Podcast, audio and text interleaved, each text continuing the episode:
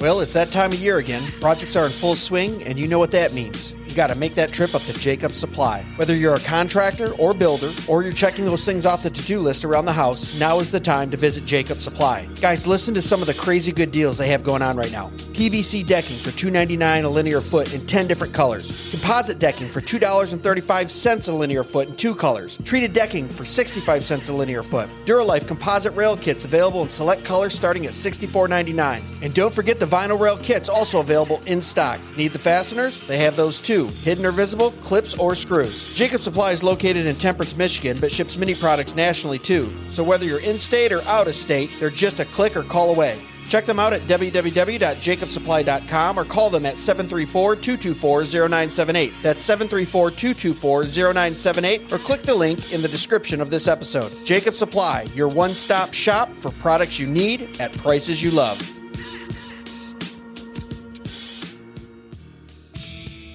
Hey guys, you got to join us at the Thank God for Bitcoin 2024 conference in Rocketown, Nashville, July 24th and 25th. Last year was phenomenal, and this year is going to be even better. G.K. Chesterton once said, "I never discuss anything else except politics and religion. There is nothing else to discuss." Given how secular our current world is, this might sound strange. We can think of many things that don't initially seem political, but whether we recognize it or not, religion and politics define the playing surface and rules that govern our lives and actions. And money is one of the most powerful tools in enacting the wills of both government and God. Although we all use it, few Christians have a rich, biblically grounded, historically informed framework through which to understand what money is and consequently the effect it necessarily has on how we think about economic issues. Well, that won't fly at this conference. We're talking stewardship, dominion, and the economics of glory with some of the biggest names around. Speakers include Michael Foster, C.R. Wiley, Dr. Ben Merkel, Dr. Glenn Sunshine, Nate Fisher, Jordan Bush, and many, many more. You won't want to miss this lineup. This is one of the most intellectually packed,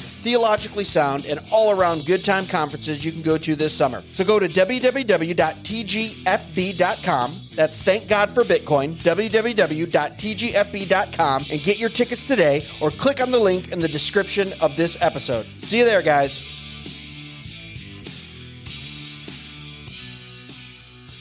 Christians, are you tired of just talking about starting a parallel economy and not doing anything about it?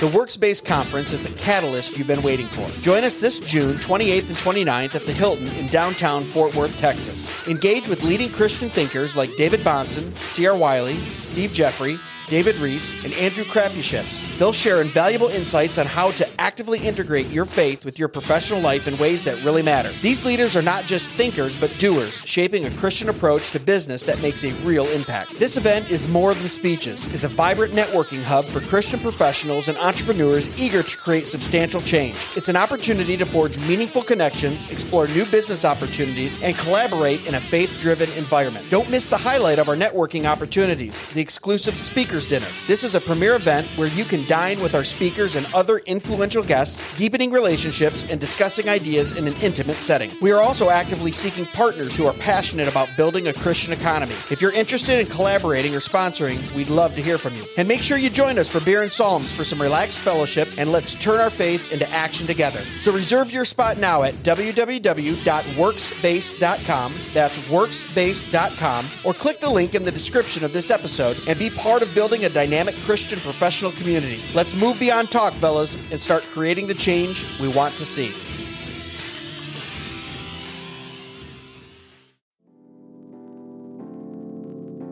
Hey guys, welcome back to another Dead Men Walking Shorts, where we take a subject and we talk about it for a little bit. Yeah. Try to keep it under 5 minutes though, right? Yeah, and first time we have a part two. Welcome back. Welcome back to our second show. Last week we talked about one another's, 14 of them, and we talked about the first 7. Now we're going to give you the second 7, one another's in the Bible. Number 8, admonish and warn one another. Oh, I already like where this is going. Right. 2 Thessalonians 3:15. Don't think of them as enemies, but warn them as you would warn a brother or sister. Wow. Man. Can you imagine that? Could you imagine a church that took that to heart and was always looking to hold people accountable and warn them of their sin? I bring up Jude a lot. Bring it up again, brother. Out of a fire. Yes. Out of the fire. Urgency. I mean, yeah, man, this is serious. So, serious business over here. Number 9, what do we got, Jason? Number 9, serve one another. Galatians 5:13, for you have been called to live in freedom, my brothers and sisters, but don't use your freedom to satisfy your sinful nature. Wow. Instead, see your freedom to serve one another in love.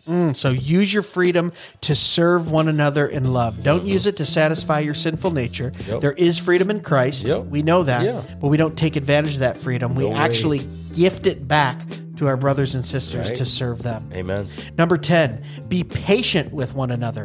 1 Thessalonians 5:14. Brothers and sisters, we urge you to warn those who are lazy. Encourage those who are timid. Take tender care of those who are weak. Be patient with everyone. Amen. Wow, I worked so hard on that one. Yeah. I'm not a patient person. The Lord is still working with me on that. Fruits of the Spirit right there. Fruits of the Spirit, but how great is it that he starts out with something so stern. We urge you to warn those who are lazy. And you go, well, this guy's a meanie. Right. But then what does he follow it up with? Encourage those who are timid. Take tender care of those who are weak. Amen. Be patient with everyone. Yeah. Do it in love. Mm-hmm. Yep. Number 11, bear one another's burdens. Galatians 6:2. Share each other's burdens, and in this way, obey the law of Christ. Wow. So with that one, I start to think about the difference between empathy and sympathy. Yes. You know, we're jiving. That's where I was going. Oh, man, brother. Dude, you know, right there. I mean, you know, you can't just live in someone's sinfulness and someone's burden, right? With empathy. So sharing like you can have that sympathy where you're standing on the shore and you're sad about it. Know, yeah. Oh, too bad. You're on the bank of the shore and you have the raft that's bringing them back to shore. You know, you're not living with them in that. Yeah, empathetic. So powerful. And that's a way to witness to someone and to help disciple them as well. Yeah. Amen. Number 12, be kind to one another. Ephesians 4:32. Instead, be kind to each other, tenderhearted, forgiving one another, just as God through Christ has forgiven you. Amen. Wow, he throws down the gauntlet on that. Gosh. Be kind and tenderhearted, because guess what? Yeah. God, our Father in heaven, has been kind to you through Christ. I know. Lest we not forget. Right. Amen. What's the next one? Number 13, submit to one another. 1 Peter 5:5. In the same way, you who are younger must accept the authority of the elders, and all of you dress yourselves in humility as you relate to one another. For God opposes the proud, but gives grace to the humble. Oh, I love that verse. Right? He opposes the proud, but gives grace to the humble. Here we also see something we've lost in our generation. Yeah. The younger submitting to the authority of the elder, right? The mature, right. The wise, the ones who have lived the longest and experienced the most. Amen. I would encourage you, if you're a young listener, submit yourself under your elder, one of your elders, a mentor, a father in the faith, and then clothe yourself, dress yourself in humility. Amen. That means every morning when I get up, I clothe myself and dress myself. So every morning we should be humble and full of humility. Amen. Number 14, the last one, be hospitable to one another. 1 Peter 4:9, cheerfully share your home with those who need a meal or need a place to stay. Amen. Oh, I love that one. Yeah. Samantha and I have been convicted of this over the last few years, to open up our home to those in need, to be hospitable, to bring in those new believers, even those mature believers and those who have been around for a while, to use our home as a place of fellowship and lovingness and discipleship. Yeah. And isn't that, and it's a command to do that to one another. Amen. All right, Jason, and all you listeners, thank you so much for listening to another Dead Men Walking short. God bless. Nope.